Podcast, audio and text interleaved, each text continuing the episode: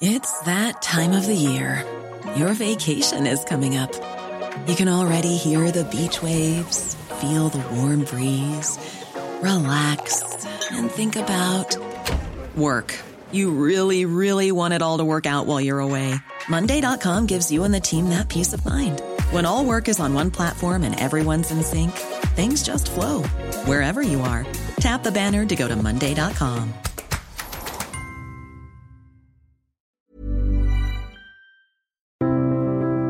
Bienvenue pour cette nouvelle émission. Nous allons partir sur les pas des relations entre la France et l'Orient. La semaine dernière, nous avions eu l'occasion d'aborder cette question orientale au XVIIIe et au début du XIXe siècle et nous vous proposons cette semaine de poursuivre pour voir ces liens complexes, ces liens intenses aussi entre la France et le monde oriental et pour en parler je reçois cette semaine Jean-François Fijac, que j'avais eu l'honneur de recevoir la, la semaine dernière. Jean-François Fijac qui est agrégé et docteur en histoire, qui vient de publier aux éditions Passé Composé La France et l'Orient de Louis XV à Emmanuel Macron. Alors merci d'être revenu à, notre micro. On avait abordé la semaine dernière le XVIIIe siècle essentiellement et puis ce début du XIXe. Alors on va faire un, petit saut dans le temps parce que le, notre temps d'émission étant un peu limité, on, va se limiter cette semaine au XXe siècle où il y a énormément à dire et évidemment euh, qui dit 20e siècle dit période des mandats avec euh, la présence française au Syrie, en Syrie et au Liban. Alors c'est une présence qui n'est pas nouvelle, qui avait déjà commencé quelques années auparavant, mais on voit que là il y a un, grand rêve qui s'ouvre pour la France, grand rêve que l'on voit encore d'ailleurs aujourd'hui à travers la question libanaise, où il y a, il y a un sentimentalisme, il y a une, une union euh, particulière qui se joue entre les deux pays. Oui, euh, le, lien très fort qu'il y a entre la France et le Liban, alors remonte avant euh, la période des mandats, hein, dès, le 19e siècle, mais le, mandat correspond vraiment à un moment euh, essentiel dans, ce rapport entre la France et le Liban. alors le, mandat, le, mandat français, hein, il s'inscrit hein, dans le contexte de la fin de la Première Guerre mondiale, le démantèlement de l'Empire ottoman au traité de Sèvres, euh, lors de la conférence de San Remo en 1920, les Français et les Britanniques se partagent euh, ce qui était euh, les provinces arabes de l'Empire ottoman.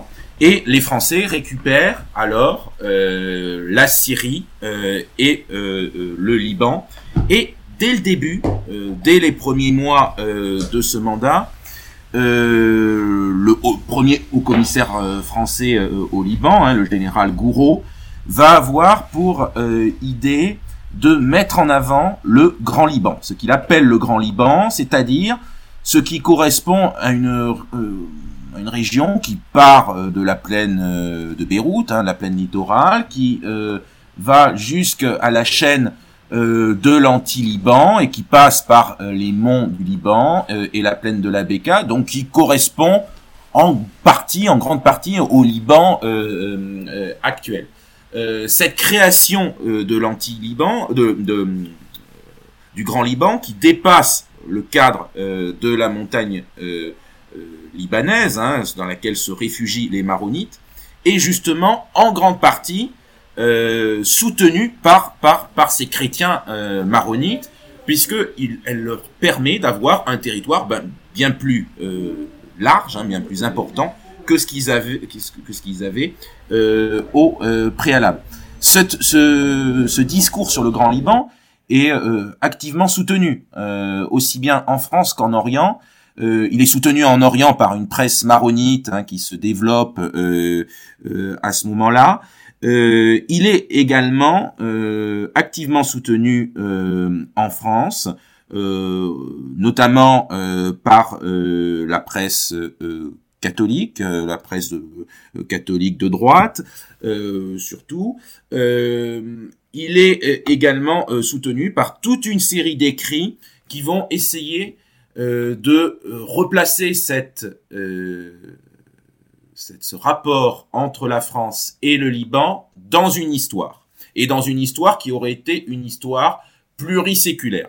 C'est à ce moment-là hein, que euh, des écrits, hein, des brochures vont euh, développer cette idée hein, du lien très spécial qu'il y aurait eu euh, entre la France et le Liban. alors le, haut commissaire hein, s'appuie de façon plus générale durant la période du mandat sur les minorités. Pourquoi s'appuie-t-il sur les minorités? Alors pas seulement la minorité chrétienne, on peut penser aussi à la minorité alaouite qui récupère euh, un État euh, à l'intérieur du mandat. Euh, pourquoi s'appuie-t-il sur les minorités? Ben Pour finalement faire un petit peu du divisé pour régner, pour empêcher que qu'une nation syrienne ou syro-libanaise hein, se constitue et qui, cette nation qui, qui finalement pousserait en quelque sorte les Français vers la sortie. Alors vous évoquez la question euh, chrétienne, c'est effectivement un sujet important puisque la, France se voit comme défenseur des chrétiens d'Orient, un sujet d'ailleurs qui a été repris au moment de la guerre en Syrie. Et euh, là, c'est aussi la notion de chrétien d'Orient, hein, qui est d'ailleurs une notion assez ambiguë parce que euh, on a l'impression qu'on les on les transforme parfois en une sorte de réserve d'Indiens. Et quand on parle des chrétiens d'Orient, on oublie aussi tous les autres membres euh, orientaux qui ne sont pas chrétiens. Donc ça élabore à la fois un élément de, protection tout à fait compréhensible et aussi une certaine ambiguïté euh, qui montre euh, la complexité de ce rapport. Oui. alors, en, effet, hein, la, notion de chrétien d'Orient a tendance à essentialiser une réalité extrêmement diverse, hein, une véritable marqueterie aussi bien de, euh, de, de, croyances, de langue, euh, de culture. Euh, en fait, il y a énormément de différences entre d'un côté les Coptes égyptiens et de l'autre les Assyriens ou les Chaldéens, vous voyez, en, Irak, au nord de l'Irak et en Iran. il y a également une, extrême diversité théologique entre l'Église, euh, les églises, euh, ce qu'on appelle les églises des deux conciles, euh, donc qui n'ont accepté que finalement que les deux premiers conciles du christianisme, les églises des trois conciles, les églises orthodoxes, les églises protestantes également, et cette, cette expression de chrétien d'Orient a tendance finalement à mettre cette marqueterie, cette mosaïque autour d'une même terminologie. Cette notion, elle est en partie euh, produite euh, par la France, hein, par euh, par et par l'opinion française. elle est liée à un certain nombre d'initiatives hein, qui ont eu lieu dès le 19e siècle et qui continuent au cours du 20e siècle, notamment, on peut, il faut ici évoquer l'œuvre, l'œuvre d'Orient, l'œuvre des écoles d'Orient. en réalité, en effet, la France reste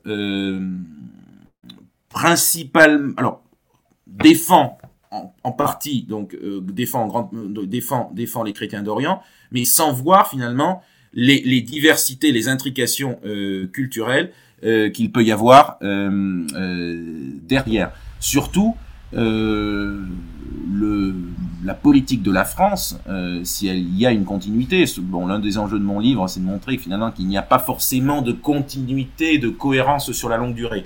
Mais la continuité qu'on peut voir, euh, c'est euh, sur la politique libanaise, où en effet il y a une relative continuité depuis le 19e siècle, hein, jusqu'à euh, même jusqu'à aujourd'hui, même si on peut parler, peut-être qu'on aura l'occasion d'y revenir, d'une pro, peut-être d'un progressif déclin de l'influence française euh, euh, au Liban. ailleurs, c'est beaucoup plus beaucoup plus disparate comme politique. Ça dépend beaucoup de la conjoncture. En Égypte, très clairement, il y a un soutien euh, à la population euh, copte euh, d'un point de vue scolaire. Hein. Il y a une politique de France, de francophonie à destination des Coptes hein, qui, qui, existe depuis le 19e siècle, mais qui a tendance à progressivement être déclinée en raison de la concurrence euh, anglo-saxonne sur ce terrain-là à partir euh, du XXe siècle. Euh, en Syrie, euh, là encore, euh, ça dépend beaucoup en fonction des périodes. En Arménie également. Donc, finalement, cette expression de chrétien d'Orient est finalement un cadre, euh, un, petit peu un mot valise employé à la fois par la diplomatie et euh, par les publicistes, mais finalement ne désigne, ne correspond pas euh, à la multitude euh, de relations, euh, souvent très différentes, et qu'il y a entre la France et les chrétiens dans ces régions. Vous parlez de déclin, on a aussi l'impression d'une sorte de réduction du regard, c'est-à-dire que la semaine dernière on parle du 19e siècle, où l'Orient va quasiment de, de l'Algérie jusqu'à Constantinople, et en cette fin 20e, début 21e siècle, l'impression que l'Orient c'est plus uniquement que le Liban. Euh, la France n'a plus vraiment de politique en Égypte, on n'en a plus quasiment plus euh, pour la Turquie et en Syrie on, a perdu ce qu'on avait depuis la guerre débutée en 2011. Donc euh, une sorte de rétrécissement où finalement il ne reste plus que Beyrouth et d'ailleurs ça a été l'enjeu de plusieurs voyages d'Emmanuel Macron comme pour maintenir le, la petite flamme qui demeure encore en Orient. Oui, et même et même Beyrouth, euh, ça, euh, ça, peut ça peut se discuter parce que euh, il y a une influence de puissance régionale au Liban qui est de plus en plus forte. On peut penser notamment à l'Arabie Saoudite, l'influence américaine est depuis alors ça, ça, remonte à un certain temps déjà, hein, aux années 80, mais de plus en plus est, de plus en plus forte. Donc la France n'est plus le seul interlocuteur au Liban. et alors malgré tout, la voix de la France, si elle, était écoutée encore à un endroit, c'est au Liban, en effet. Hein, on l'a vu avec les explosions euh, du port de Beyrouth euh, et au rôle qu'a joué euh, Emmanuel Macron en 2020. Il reste quand même une voix pour la France que qu'Emmanuel Macron a en partie restaurée d'ailleurs hein, par rapport au quinquennat précédent. mais si on prend les autres pays, très clairement, il y a il n'y a plus de politique arabe. Euh, la politique arabe euh, a été. Euh, est-ce qu'elle a déjà eu, enfin, est-ce qu'elle a déjà eu une consistance? Ça, c'est une autre question. Hein, ça, c'est un débat entre historiens. Mais aujourd'hui, ce qui est sûr, c'est qu'il n'y a plus de réflexion géopolitique française à l'échelle du monde arabe parce qu'il n'y a, il n'y a plus, il y a une perte d'influence très claire dans certains pays. On peut penser à la Turquie. Euh, la Turquie, qui était pourtant historiquement euh, sous, sous Atatürk euh, une, zone assez réceptive euh, à la francophonie.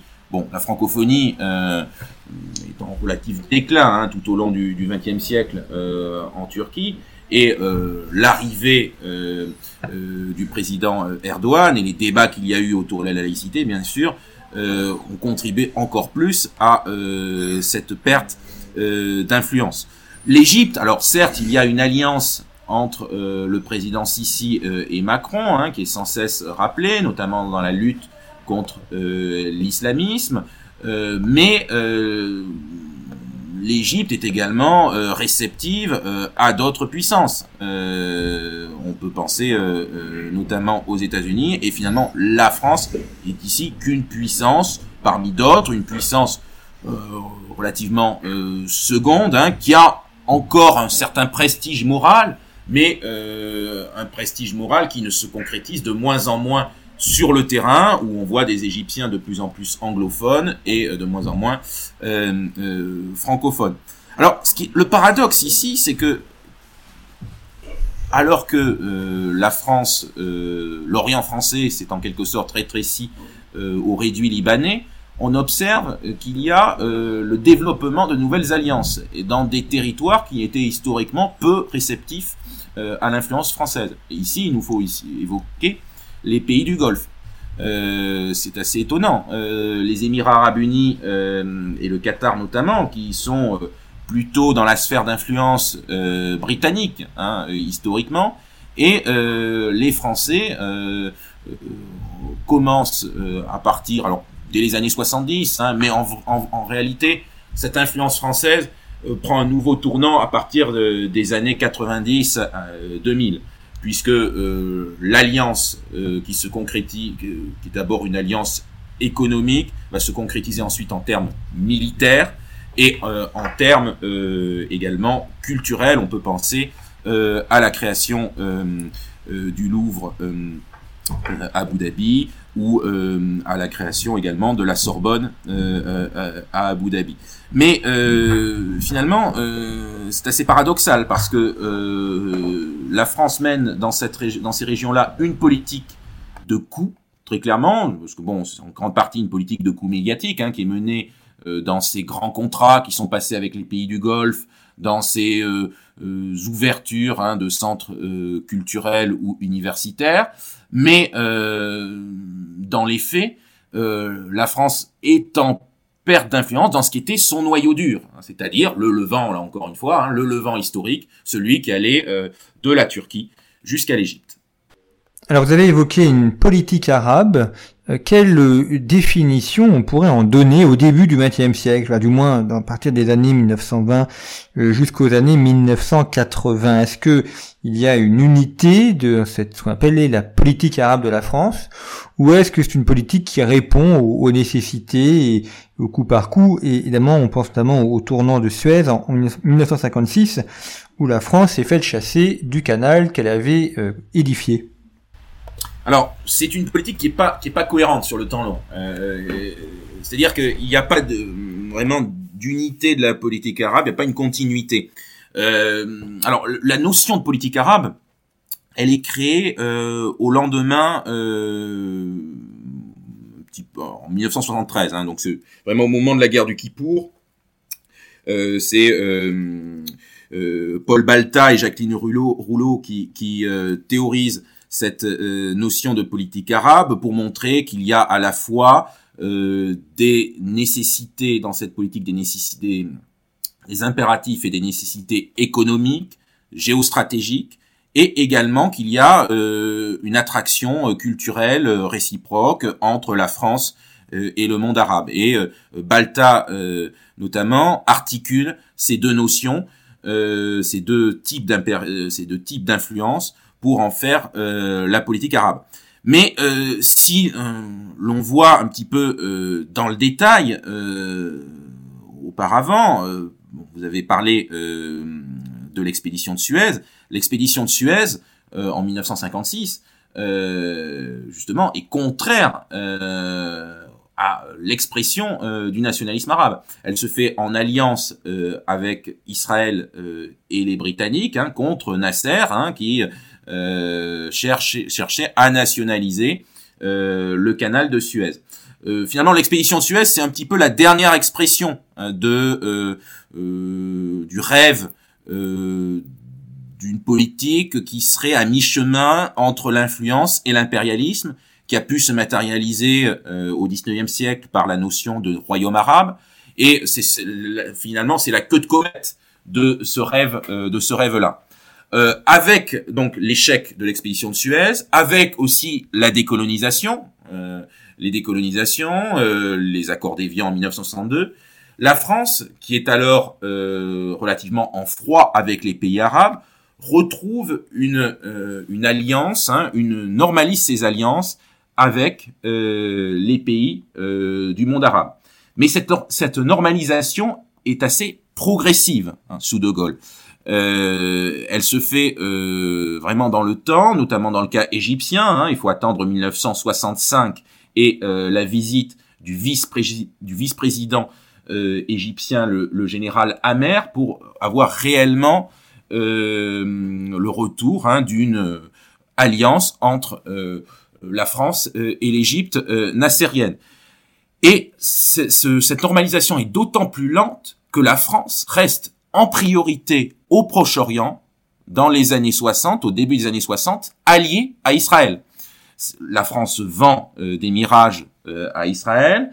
La France euh, conseille du point de vue de techniquement et militairement l'état-major israélien, et ce jusque jusqu'en 1967, jusqu'à la guerre des six jours, hein, euh, où là, euh, très clairement, le vrai basculement, il a lieu à ce moment-là. La prise de position de De Gaulle, hein, dans sa fameuse allocution euh, de novembre 67, puis auparavant l'embargo qui est fait avant le début de la guerre euh, sur les armes en, à destination d'Israël, c'est réellement le tournant. Et c'est à ce moment-là qu'on pourra réellement parler de politique arabe, c'est-à-dire d'une politique qui cherche à, à la fois à prendre en compte les aspirations du monde arabe et à bâtir hein, une certaine aura, un certain prestige de la France dans ce monde arabe. Vous évoquez Israël, euh, évidemment là nous ne sommes plus dans un cadre strictement arabe, ça apporte une nouveauté, nouveauté avec des tensions, on a évoqué la guerre du Kippour, la guerre des six jours bien évidemment. Comment est-ce que la, France se positionne, sachant que la France a été un pays qui a euh, très fortement soutenu la création d'Israël en 1948, alors même d'ailleurs que les États-Unis y étaient plutôt défavorable. Et ensuite, il y a eu des relations un peu compliquées avec une prise de position plutôt en faveur des Palestiniens à partir des années 1980.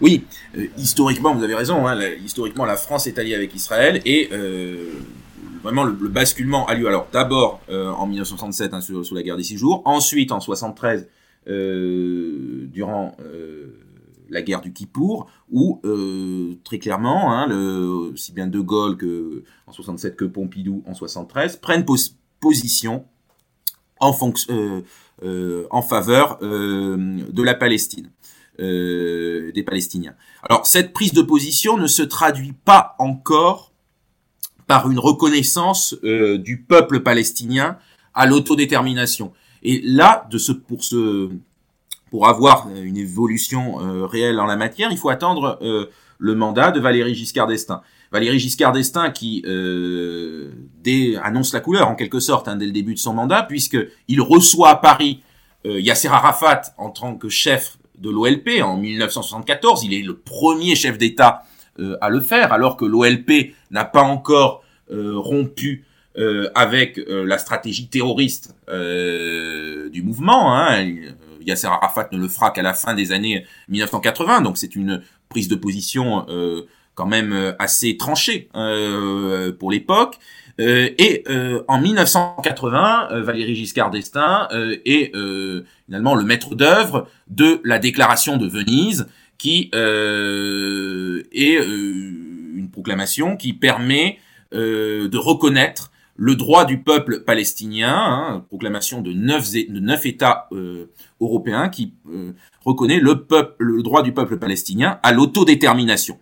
Euh, cette politique, elle n'est pas remise en cause par François Mitterrand, alors que pourtant le Parti socialiste était historiquement l'un des partis les plus sionistes, hein, y compris au début des années 70.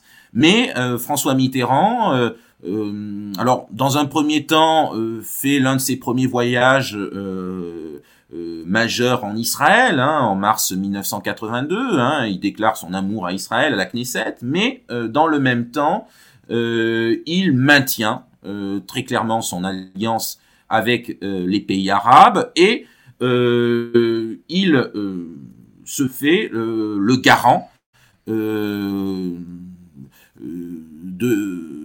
du maintien de Yasser Arafat, hein, qui est alors euh, en fâcheuse posture hein, dans le contexte euh, de la guerre civile euh, au Liban. Hein, Yasser Arafat a fui au Liban et il est menacé par l'armée israélienne et à deux reprises, en 1982 et 1983, l'armée française, hein, sauf, sauf Yasser Arafat, euh, d'une capture ou d'un assassinat euh, par l'armée euh, israélienne.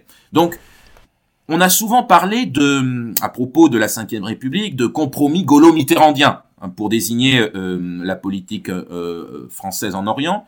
Alors, c'est pas tout à fait exact parce que sur certains points, Mitterrand, François Mitterrand fait des évolutions majeures par rapport à la politique de De Gaulle. On peut penser notamment à la guerre du Golfe.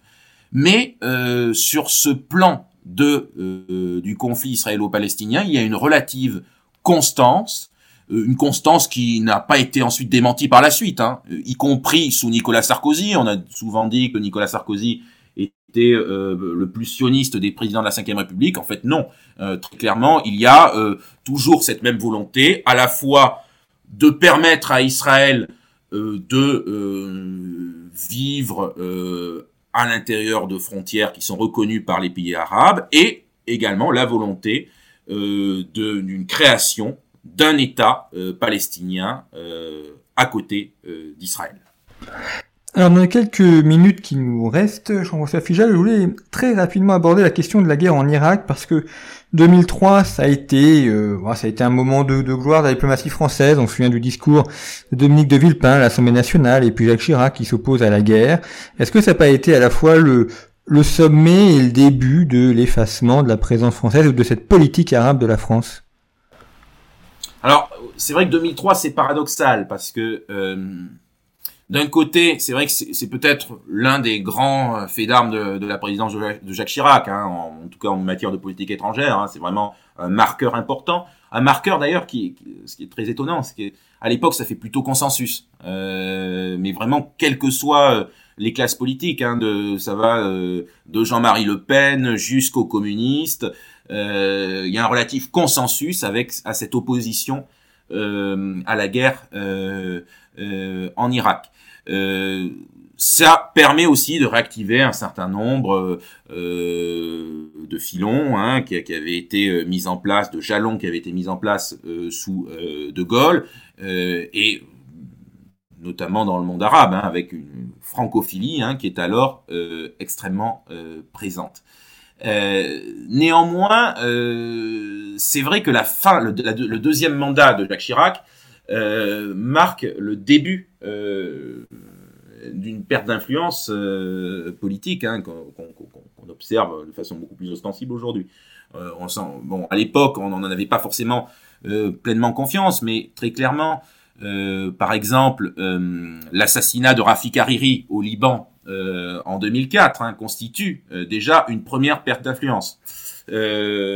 assassinat qui aurait été commandité euh, très probablement par euh, le régime euh, syrien. on voit aussi à la fin du, mandat de Jacques Chirac un relatif attentisme hein, par rapport à la politique néoconservatrice de George Bush. On voit également que la France mise tout sur des dictateurs laïcs alors, ce qui euh, peut se, défendre hein, d'un point de vue purement euh, stratégique, mais euh, finalement, ce qui oublie les évolutions internes des sociétés orientales. Et ce décalage par rapport aux évolutions internes des sociétés orientales, il explique en partie l'incompréhension d'une partie de la classe politique française face au printemps arabe en 2011 et à la chute de tous ceux qui étaient, euh, ou la plupart de ceux qui étaient alliés euh, à la France euh, euh, sous François Mitterrand, sous Jacques Chirac euh, et sous Nicolas Sarkozy. on peut penser notamment à Hosni Moubarak ou à Ben Ali. Donc, cette, la, la fin, du, de, en effet, du quinquennat de, de Jacques Chirac, finalement, consacre finalement la politique euh, arabe de la France. Hein. C'est d'ailleurs Jacques Chirac est le premier à le la théoriser réellement dans son discours du Caire en 1980 dès 1996.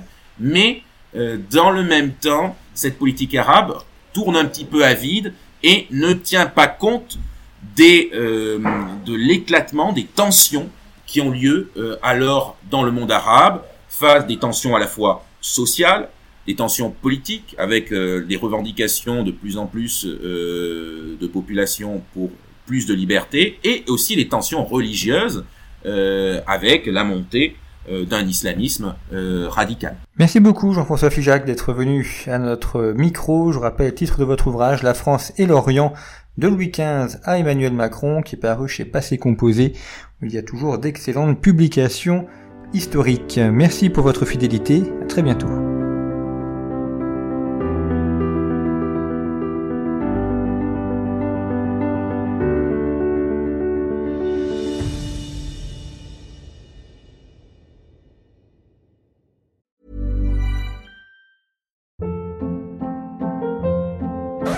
Hold up. What was that? Boring. No flavor. That was as bad as those leftovers you ate all week. Kiki Palmer here, and it's time to say hello to something fresh and guilt-free. Hello Fresh. Jazz up dinner with pecan-crusted chicken or garlic butter shrimp scampi. Now that's music to my mouth. Hello Fresh. Let's get this dinner party started. Discover all the delicious possibilities at hellofresh.com.